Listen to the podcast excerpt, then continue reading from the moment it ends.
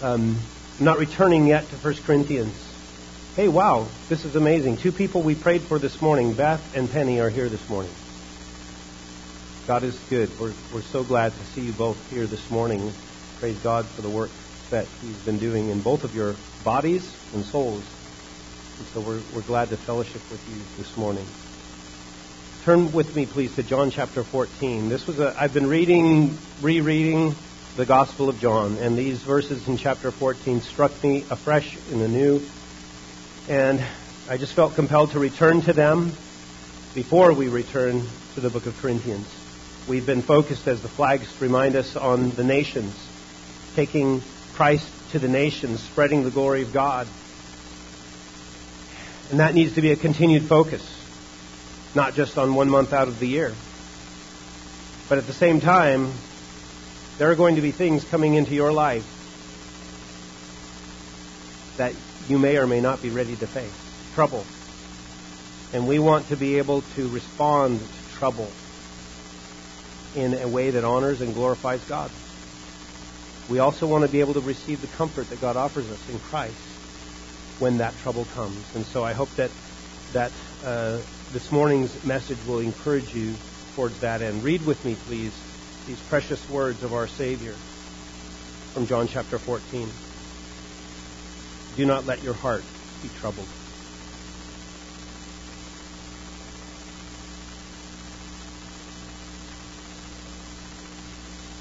Believe in God, believe also in me. In my Father's house are many places, dwelling places. If it were not so, I would not have told you. For I go to prepare a place.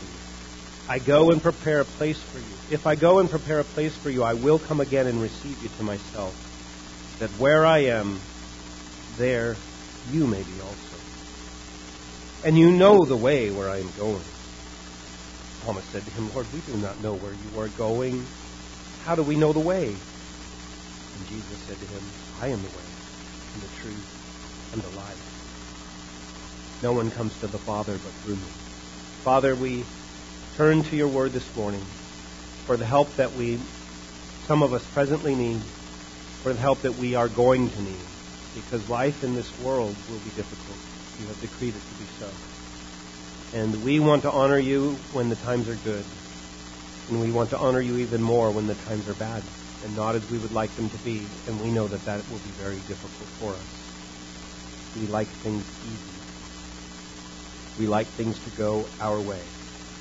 It is our nature.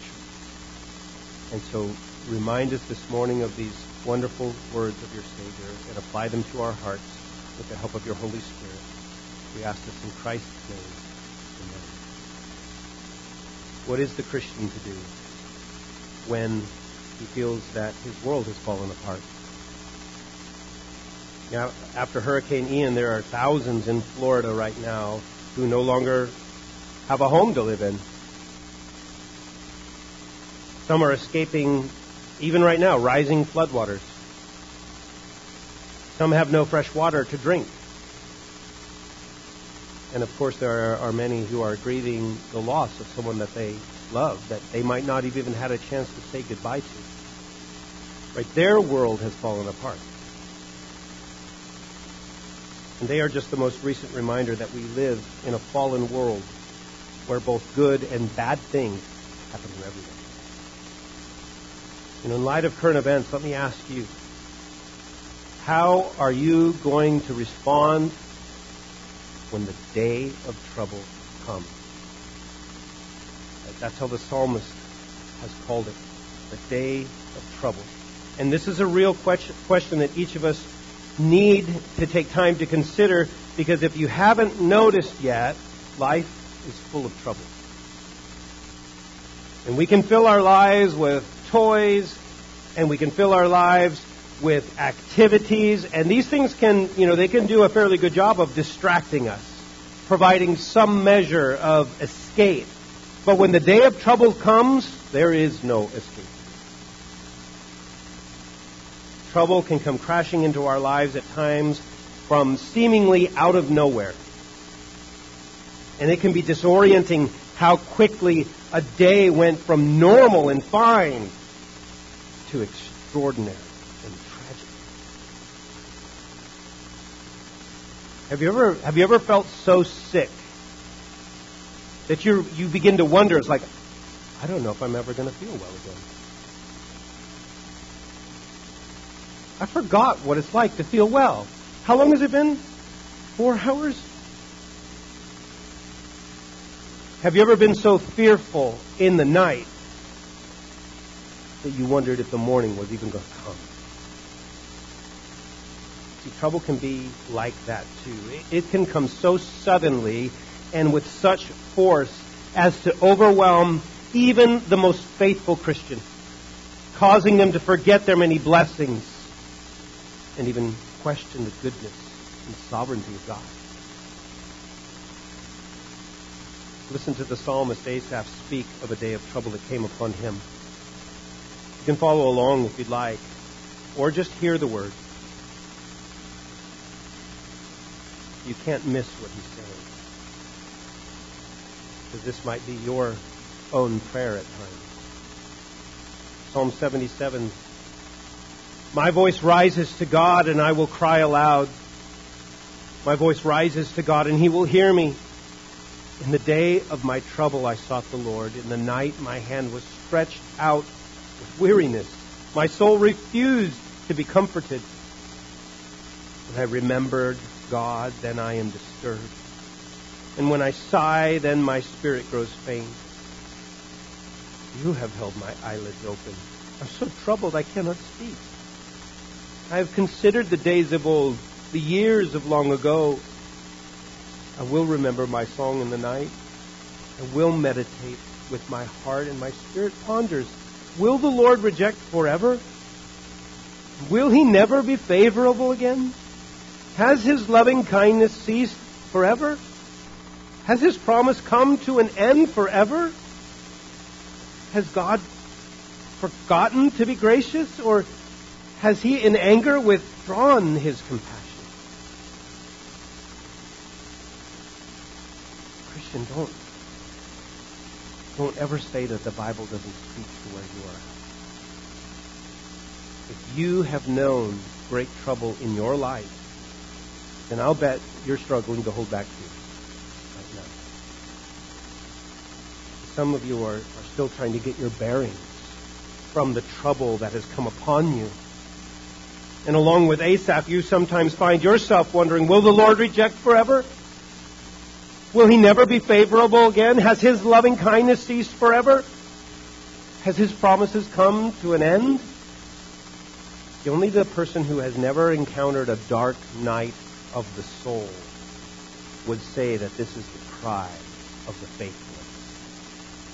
The wailing of those who, who don't really believe in God. Friends, a Christian's reaction to sudden trouble is not an adequate measure of their faith. If anything, the day of trouble is the time of faith. It is a time in which our faith must be connected and applied to our circumstances, and that, friends, takes time and it takes effort. Mental and spiritual effort. The trouble is separate from faith. It doesn't come because you fail God. Trouble doesn't come because you've angered him or disobeyed him. Trouble comes, listen, trouble comes because God has decreed that life in this world and trouble are going to go hand in hand. And there was no one who understood this better than Job. Job did not mess around. He called it like he saw it. He says, For man is born for trouble as sparks fly upward. Now, is that cynicism? Perhaps. But is that true? Yes, it is. Ultimately, trouble comes, though, for one reason. Hey, listen again. Here's the reason why trouble comes God's glory.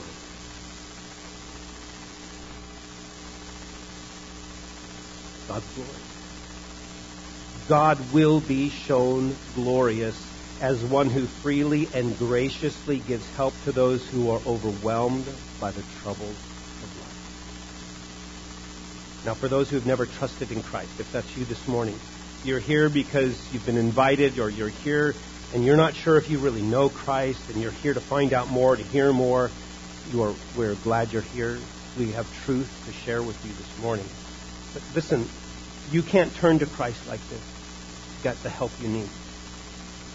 Here's what the, here's the help that you need. This is where it begins. When you cast all your burdens upon him, and the most heaviest and the most needful of burdens for you to cast upon him is the burden of your sin. You are a sinner who has turned away from God. You have rebelled against him. You have tried to find other pastures than his to be fed in and to be warmed in and to find comfort in, and it's empty. It's a, it's a wasteland.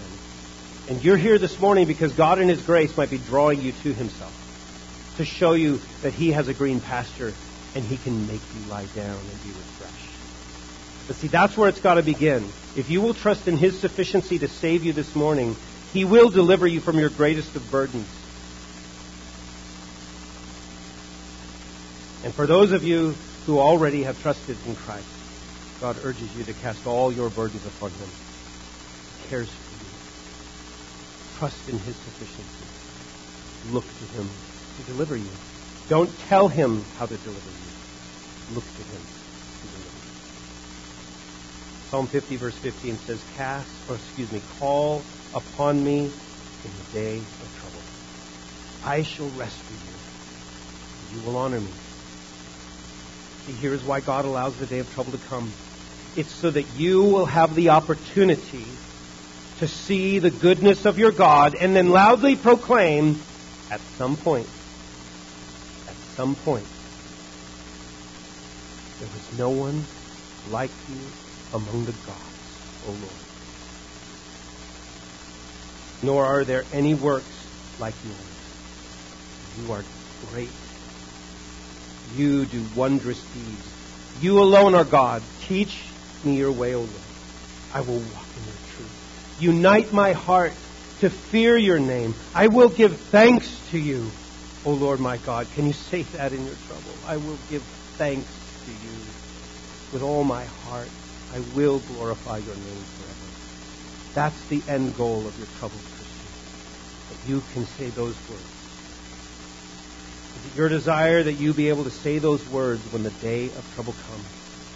Then you truly do desire that your life would glorify the Lord.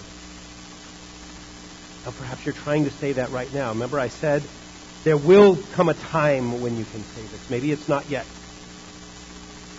Oh, the Lord is patient. He, he's mindful of you. You're but dust. And as you struggle and ask God to help your unbelief, right? Whatever the case may be, there is only one way those words will ever come out of your heart and therefore out of your mouth. It doesn't come from having enough money. It doesn't come from having good health. It doesn't having good relationships or friends in high places. It only comes from having fully entrusted yourself to the care of your God, who Paul calls the Father of mercy and the God of all comfort. The trouble is not far off. God will bring it your way very soon, but do not fear the day of trouble is actually an expression of his love for you and the preciousness of your faith in him. In other words, it's for our good.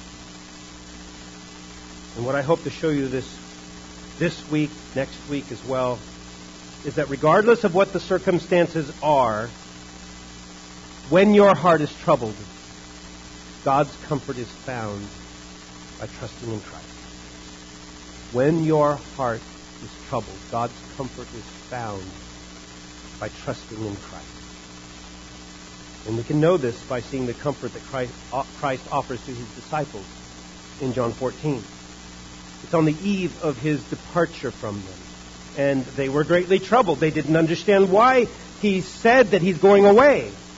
Or, or what could happen that would cause them to somehow abandon him. And his answer to them is not to doubt, but to trust in him. And we must do the same when trouble comes. We must not doubt. We must trust in Him for that is where God's comfort is going to be found. Maybe the trouble doesn't come in your life. Maybe it comes in your friend's life, your brother, your sister's life. And you need to be that source of encouragement to them to not doubt but to trust in God. So towards this goal, for those of us who have trouble, those of us for whom trouble is coming soon, for those of us who will know someone who, who has trouble come in their life, I want to give you three things that you can work on. And I warn you, they are not easy. We first need to accept that God allows trouble in this life. We need to accept that God allows trouble in this life. We need to see, secondly, the connection between comfort and faith. We need to see the connection between comfort and faith. And then thirdly, receive the comfort Christ gives those who trust him. Receive the comfort Christ gives those who trust him. So we'll look at the first two this week, and then we'll finish off with the third one next week, which is actually going to take us more so into John chapter 14. In order to really, I think, though, have a proper bearing on such difficult, on such a difficult subject such as trials and troubles in life, I think it's best that we start by seeing the overall position of the Bible on the subject of trials and troubles.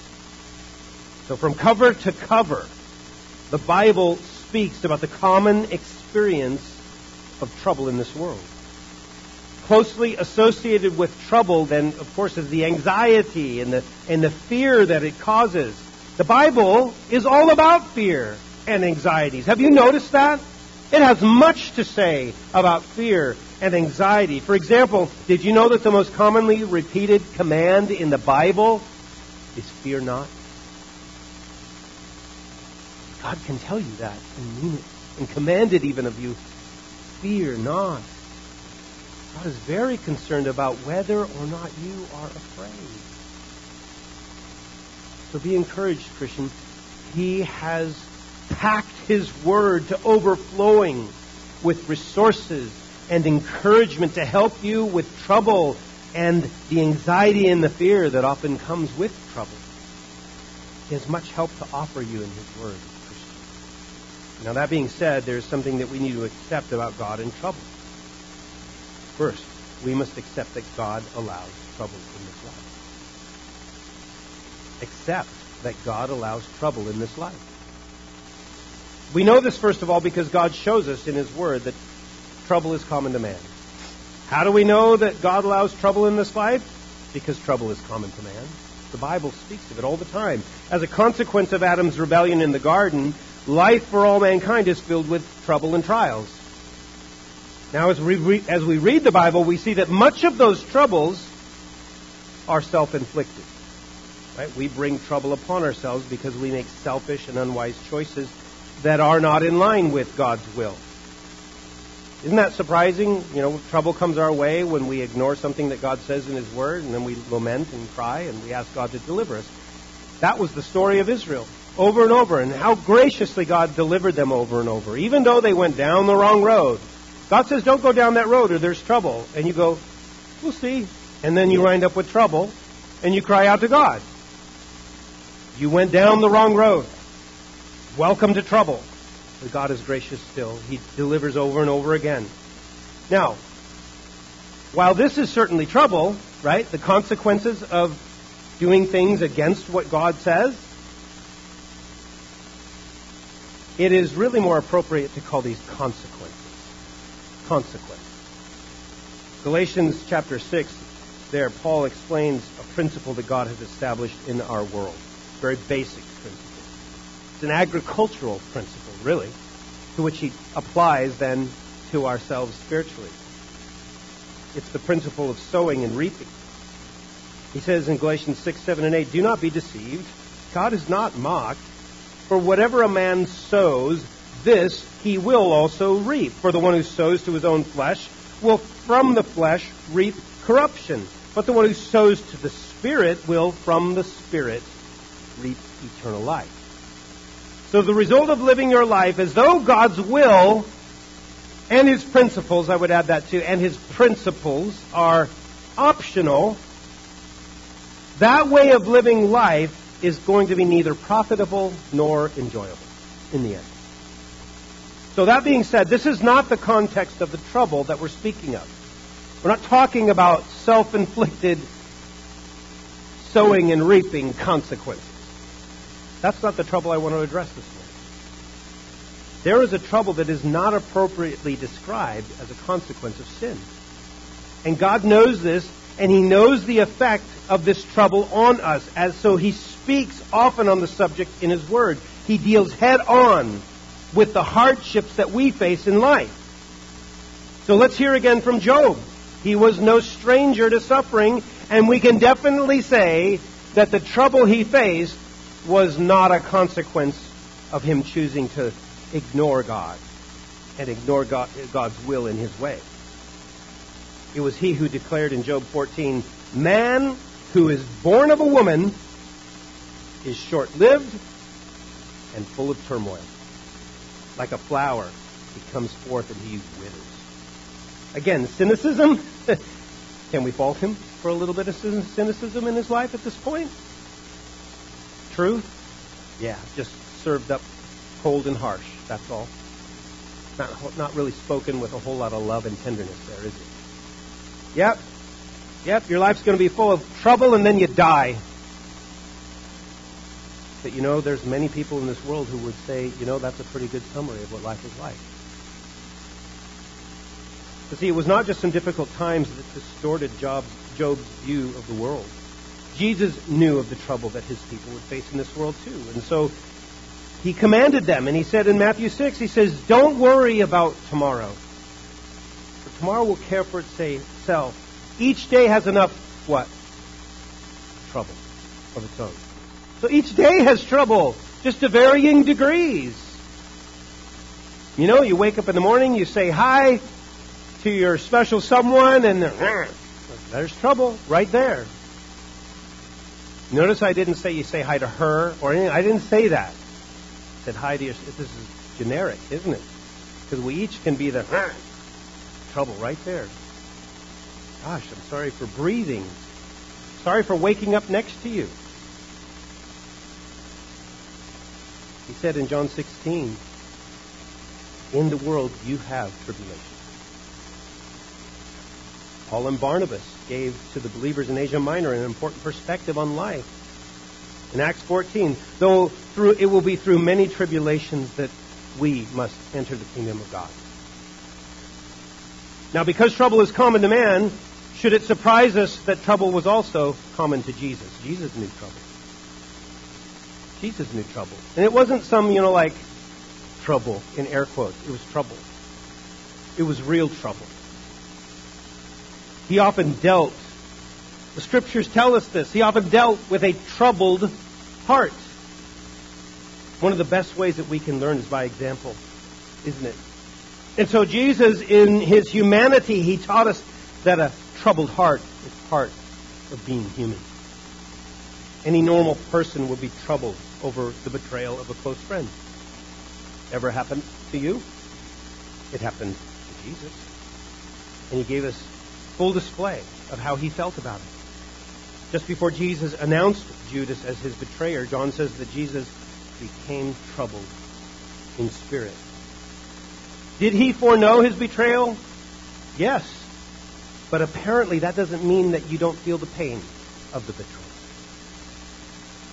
How would you feel at the prospect of being crucified? I know that's kind of an extreme question. You know, there was a History Channel presentation on crucifixion that I saw once. It said that the Romans, they didn't invent crucifixion, they perfected it. Your death on the cross was, in most respects, a factor of the cruelty of your executioner. Crucifixion was so frequent that many soldiers, they began to get bored. Same old, same old approach, and so they began to try different approaches that would inflict greater pain or keep you alive longer and thus prolong your agony.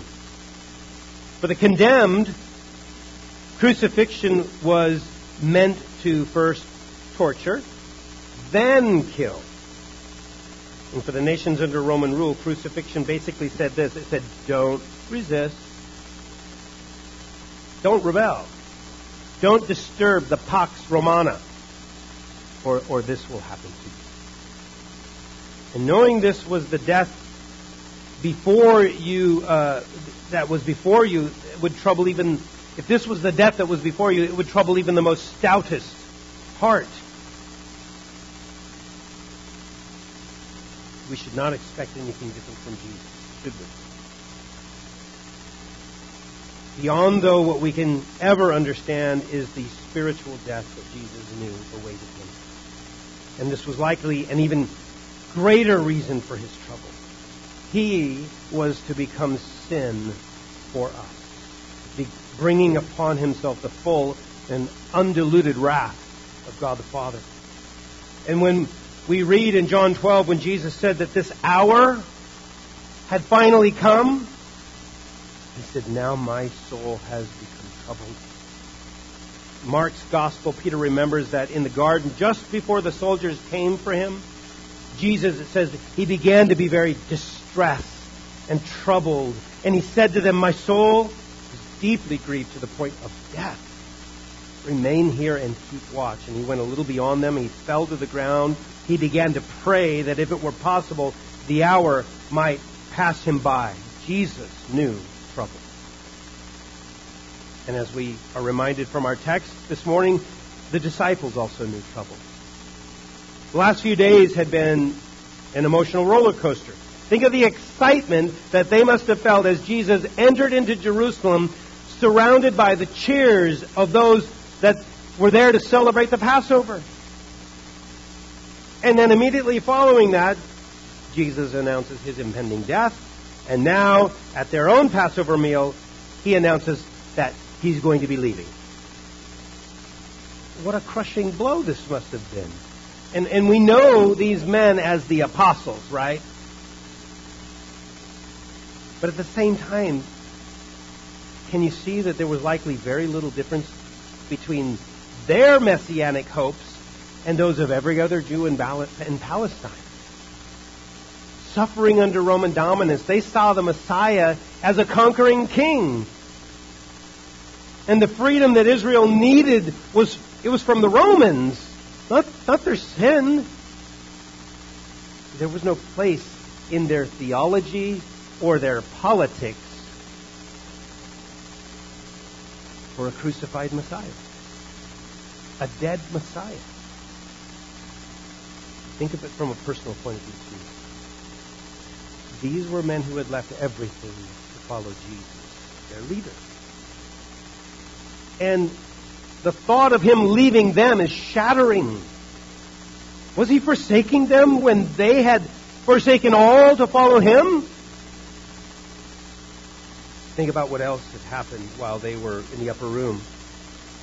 Right? They, they'd all been shamed by their refusal to wash, wash each other's feet, which prompted Jesus then to do what they refused to do. They were completely caught off guard by, by Jesus' announcement that then one of them is a traitor. Peter, right, their stalwart leader,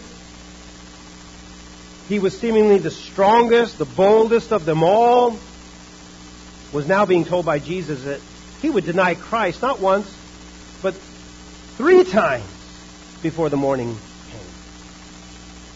I mean, their heads must have been spinning. And their trouble then was compounded even more by the sense that the Lord, their Lord, was troubled also. And so when Jesus told them, do not let your hearts be troubled, he wasn't telling them to not let themselves become troubled. He was telling them to stop being troubled. He himself had been troubled, and he knew that the disciples had cause to feel troubled. And for him, they'd left family, they'd left home, they'd left occupation. What would they do once he was gone from them? Well, brothers and sisters, I hope you can see at this point that we need to view trouble honestly. We need to view trouble honestly. Did the disciples have cause to be troubled? Well, from their point of view, they did. And from this we learn that it's not wrong to honestly recognize, even to analyze our own problems. And we, and we can add also that it's not wrong to recognize and openly acknowledge things that, that trouble others. Jesus did not rebuke these men for having little faith in this instance. Right? He did not rebuke them. He told them not to not continue being troubled. And then he was going to give them a number of reasons why they ought not to be troubled. You, you have good reason to not continue being troubled, he's telling them. I want to give them to you. And when people come to you with their problems, be careful. If you want to help them, you come alongside them, be careful not to minimize their problems. You know, we often want to say, oh, your situation, it's not so bad. It could be much worse. Now, granted, that may be true. It may be even wise to kind of give such a perspective if you maybe determine that that, that that person would benefit from having that perspective. That may be the case. You know, we're often tempted to relate to circumstances that we have faced that we are in, you know, I'm in some way, I'm familiar. It's similar to what you're going through. Well, let, let me recommend that you don't do this. Nothing is really gained by, by minimizing the problems of others. Instead, it's often better to take the opportunity to listen to the person. Have them tell you what's troubling their soul. James gave good advice in this area by saying, everyone must be quick to hear and slow to speak. You know, for all the for all the ill advice the counselors of Job did, they did one thing right. Remember when they first showed up? They just sat there with you for seven days and didn't even say a word. Just your presence, your empathy, compassion may be enough just at first. You don't have to offer them that nugget of truth that's going to change their world around. As true as that nugget may be, it, it probably won't impact yet. Paul reminds us that we need to weep with Your tears may be more than even a scripture verse to them. More helpful. That's not minimizing the sufficiency of the Word of God at all. It's understanding that we need each other. We don't need others to tell us things sometimes. We just need others to be there with us in our trouble. You know, if we travel now from the time of the disciples down through the ages of the church, we continue to see that trouble is the most one of the common experiences of life in this world, right? We're, we're, we're emphasizing this. That we need to accept this. And this is true not only of all men, of Jesus, of the disciples, the apostles, right? But it's even true of your heroes of the faith. Our heroes of the faith have known trouble too. 1 Corinthians 10:13 it reminds us that no temptation has seized you but that which is common to man. There is no new trial. There is no new temptation under the sun. It is also good to be reminded that men are greater in spiritual maturity than you and I are, have struggled with despondency and a troubled soul. In a message on troubled souls, author and pastor C.J. Mahaney said this. He said, quote, Would you be surprised to learn that those we rightly respect and revere in and throughout church history are familiar with this experience?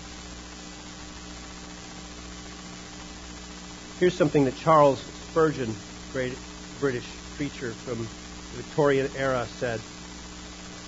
Why, I tell you, young Christians, that the most experienced believers the men who have great doctrinal knowledge and much experience, experimental, which he means experiential, wisdom, the men who have lived very near to God and have had the most rapt and intimate fellowship with their Lord and Savior are the very men who have their ebbs and their.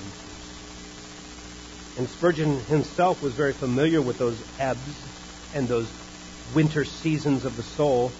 Uh, John Piper, in giving a biographical address about Charles Spurgeon, he noted his recurrent battles with depression.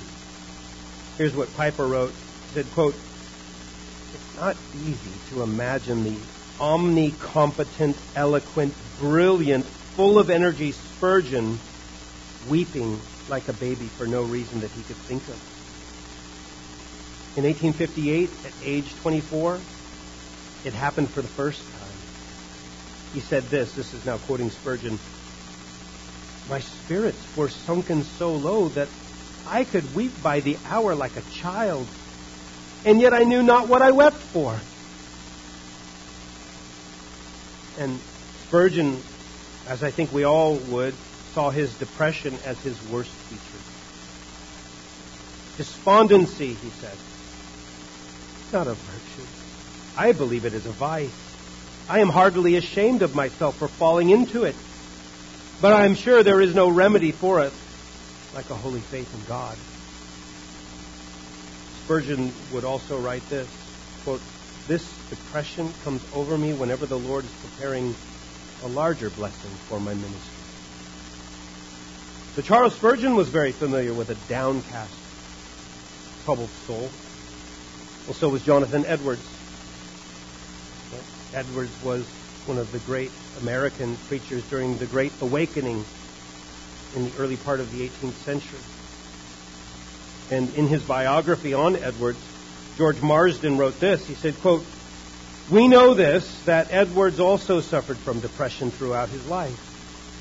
Even as he kept the disciplines of the faith, he was frequently afflicted by times of spiritual deadness. End quote. You have times of spiritual deadness. You're not alone. One of the greatest preachers of the American Great Awakening had them too. We can also add to this list Martin Luther, the German monk who was a great spark for the Reformation in the 15th century, 14th and 15th and 16th century. And one of the particular occasions when he was greatly discouraged, which this discouragement was not unusual apparently for Luther, he was forcefully reminded by his wife, Catherine.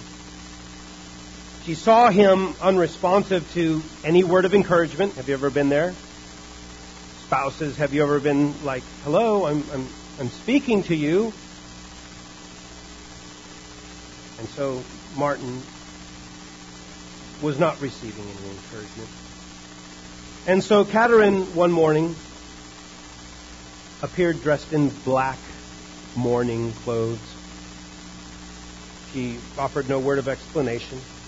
And so Luther, seeing her, he'd heard nothing, you know, of, of any sort of bereavement. He, he asks her, Catherine, why are you dressed in mourning black?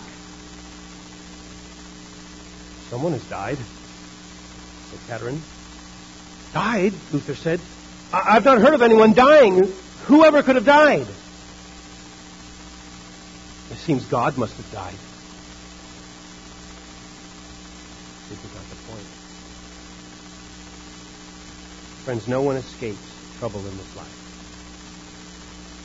These men that we've just looked at were familiar with the experiences of the psalmist and the experience of Jesus and the experience of the disciples. And if this is your experience at present, or when it is your experience sometime in the near future, these stories should be helpful. Your soul is troubled, you are in good company. No one escapes trouble in this life. The good news, though, is that because of Christ, we have the blessing of being able to know the hope of God, the hope that He wants us to have, and we can know it from these stories in people's lives as well as from the scriptures. And we can know it in particular from, for example, the author of Psalm 77 or of Psalm 42. Right? Remember these words from Psalm 42? Why are you in despair, O my soul? And why have you become disturbed within me? Hope in God. See, both of these Psalms show us men who are facing great trouble. Their souls are downcast, yet at the same time they're thirsty for God. They're passionately seeking for God. They long to experience communion with God, and yet their souls are downcast. They're in turmoil. They're troubled because it seems as if God has forgotten them.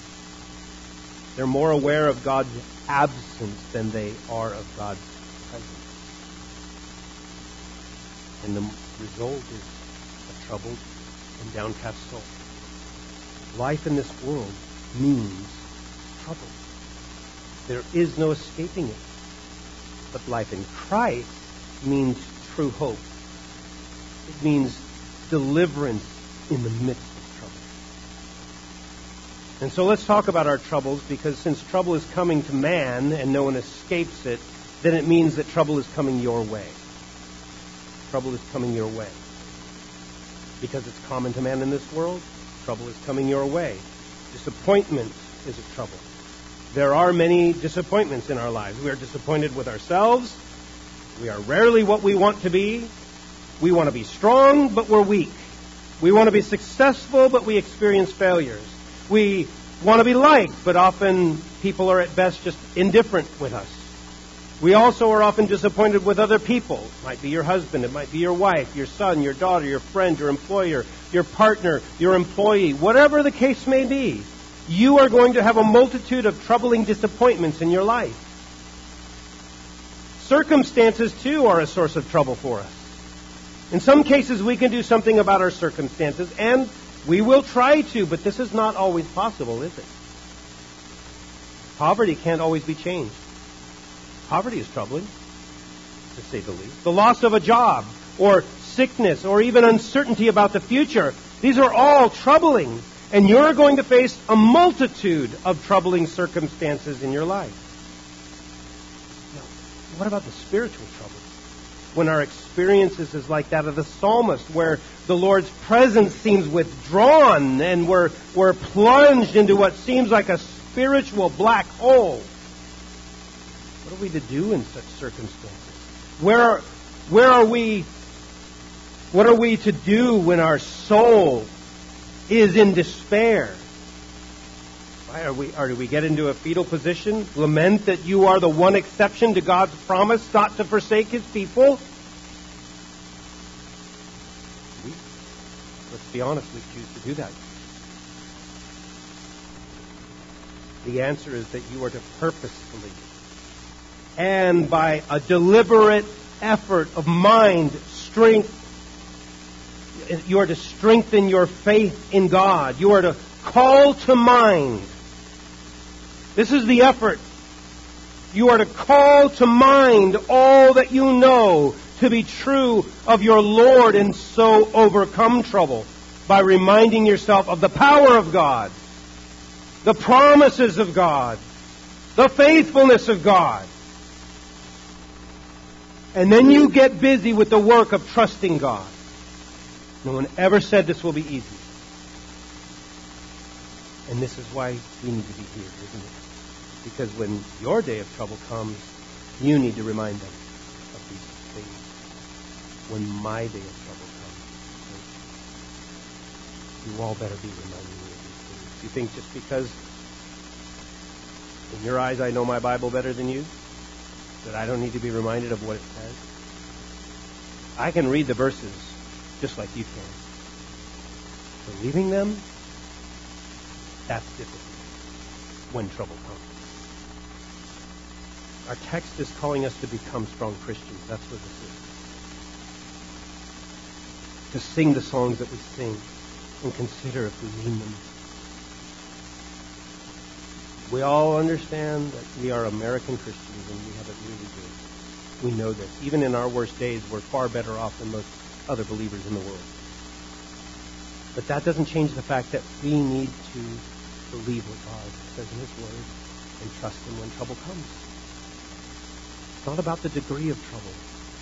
What do you do in your trouble? Your faith grow, or does it fall apart? Or maybe it falls apart first and then it begins to grow. Why? Because God has brought more trouble. Because He knows your faith needs to grow. It's weak, anemic. We don't want to be the kind of Christian who weep and wail, expect everyone to pity them. But rather, we want to be the, the kind of Christian who is of great stature in faith. We're a source of strength to others, even in our troubles. Part of the reason why these men from the history of the church are great is because their actions and their writings, they still impact us today, right? Well, how do you think they got that deep insight into God's Word? Were they, were they born with it? And you're thinking, man, I missed out. I got in the wrong line, apparently. These guys got abundance. How do you think they were protected from the kind of great fall that precedes or the kind of great pride that precedes fall. How do you think God protected them from that? How did they maintain this greatness in terms of the of the, the in the church's eyes down through history? God humbled them with trouble, with spiritual despondency. How do you think they were protected from the kind of things that we experience? How do you how do you think God used them so greatly? I want to be used like that. Well, I would say to a significant, a significant degree, it was because he put great troubles in their lives. Deep troubles that caused them to seek him deeply. So friends, the day of trouble is the time to reach out for God. We need to remember Psalm 50 as I read earlier. Call upon me in the day of trouble. I shall rescue you and you will honor me. See, When your day of trouble arrives, this is why God allowed it, so that you would reach for Him. He would rescue you. You will honor Him. So how do you call on God? You call on God with your mind. You take every thought captive. You make it submit to God's truth.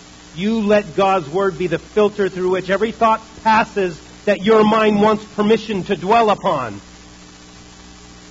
Can I dwell upon the thought that I'm forsaken of God? No!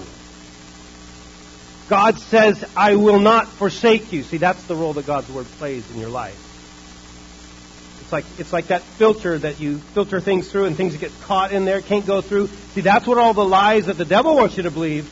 That's what all the, the ways that your fleshly mind wants to think. All those things should stop because your thoughts are being filtered through the Word of God. No, that's not true. It can feel like it's true, but it's not true. You let God's Word be that filter. If it is a trouble about tomorrow, you set it aside for tomorrow because today has enough trouble of its own. If it's a fear about provision, well, you measure the need, your need, against the resources of your Heavenly Father. And if it outweighs what God can provide, well, then you're free to worry about it. But if not, then you're to cast that care upon Him. And if it's a fear about your health, well, you remind yourself that life is not about health. It's about Christ. And when your health is gone and your life is over, you gain Christ. If it's a fear about pain, you remind yourself that God's grace will be question is not, are you strong enough? The question is God's grace truly sufficient? Second, what does it mean to call upon uh, what does it mean that he shall rescue you? If we're to call upon him, what does it mean that he will rescue you? You know, we have we all have our definitions of rescue, but only God knows the rescue that will lead to you honoring him.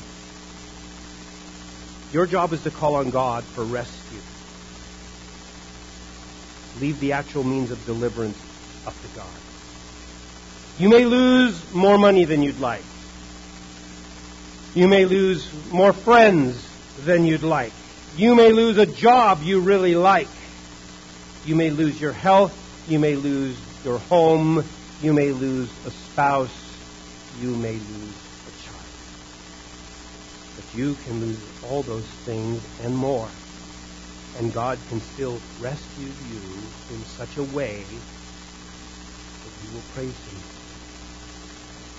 How is that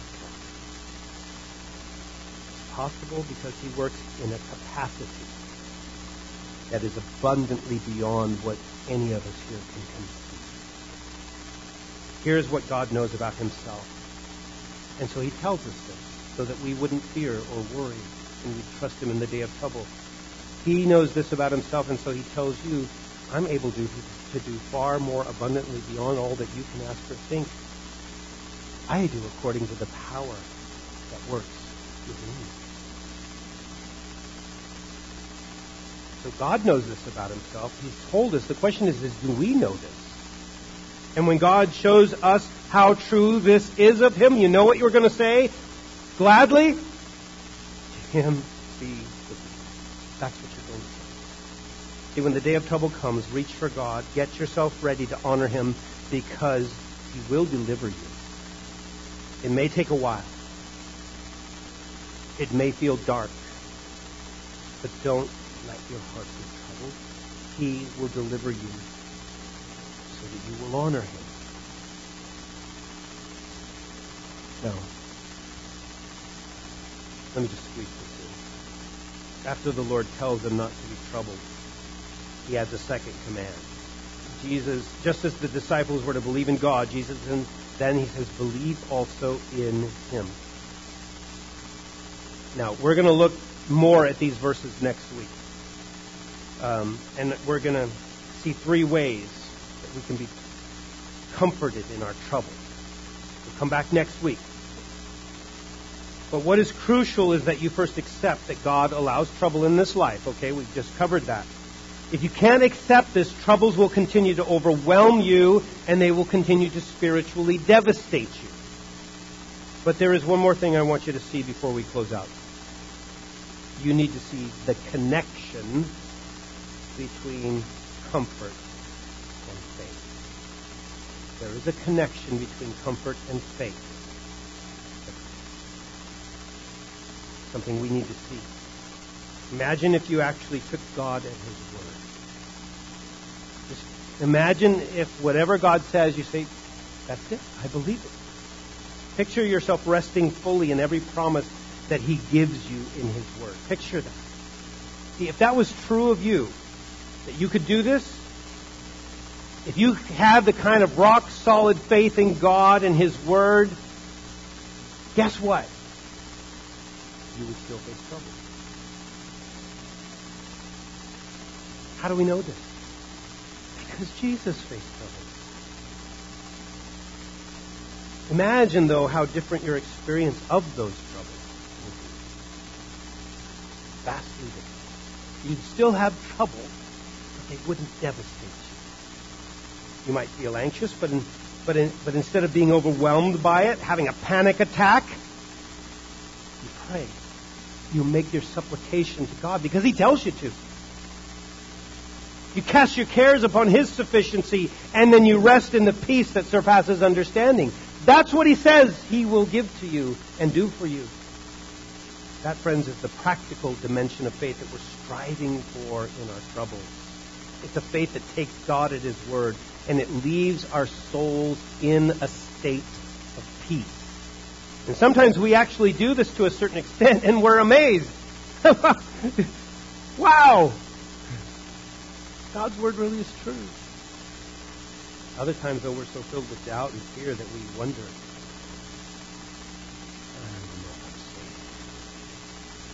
how could I doubt God? both are going to be true to varying degrees in our lives. Because God has a plan. Okay, here's his plan. He'll keep bringing the trouble so that we can keep working on trusting. And we're like, yay. Is there a pill I could take instead? I'm right there with you, friend. But what we need to see is that God considers your faith in Him that valuable, that honoring, that glorifying, that He will keep giving you these opportunities to trust. That's what the troubles are for. That God would be honored. He would be honored by our faith that is in His Word and in His good character. Why? Because without faith it's impossible to please Him. The one who comes to God, meaning in faith, must believe what? That He is. But what else? He's the rewarder of those who seek Him. God will give you good things. And the things that He wants to give you will cause you to honor and glorify Him. Let me conclude with reading to you an account of a young mother's troubles regarding their little boy named Spencer. This is what she and her fu- husband faced every day. Is their account. You wake up in the morning and you think, oh yeah, this is really happening. You get moving again, and then before allowing terrorizing, negative, or overwhelming thoughts to develop, you quickly pray, you read, you begin to guard your heart and your mind. You tell yourselves truths. You focus on the very next step, and you don't allow your mind to feel out all the different paths that could be in the future, whether good or bad. Only once you have armed yourself, you finally open the door to his room, and then you see him. He's staggered. He's buried by a room full of machines. 16 lines and tubes going into his body, with another 15 attached to the outside. He's Naked, and his chest cavity is open. He's swollen to the point where only his parents can really recognize him. Cold. There are many other things you notice when you first walk in, and another million things after you stare for hours on end. And I'd attach a picture, but I like the one of him smiling much better. Besides, the reason I describe this isn't to put an ugly image in your mind, but because it's the first thing we face when we walk in the door. The point is, what we see seems to be an obstacle to faith. Actually, more accurately, it is the environment for faith. Otherwise, it wouldn't be faith. That's the point. Things are not always as they seem.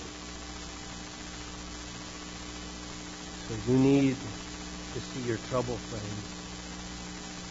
Whatever it is, whatever it will be, not as an obstacle to faith, but as the environment for faith. God allows trouble to grow your faith in Him, to give you the opportunity to glorify Him for the comfort that He alone gives. So when your heart is troubled, now or maybe even this week, let me tell you where God's comfort is found. It's found by trusting in Christ. We confess freely to you, Lord, that we are not able to believe this way. And then we ask in the same breath that you would help our unbelief. We all recognize the fearful thought in the back of our minds to say, help us to grow in faith. We are, in a sense, saying, we invite you to bring trouble into our life. And none of us really want to say that. But I don't know that there's any other way it's going to happen. I'm not a prophet, but maybe you've brought this passage to my mind because trouble is coming for some of us, for all of us. And when that day comes, Lord, may we cry out for you to deliver us so that we will honor you. Amen.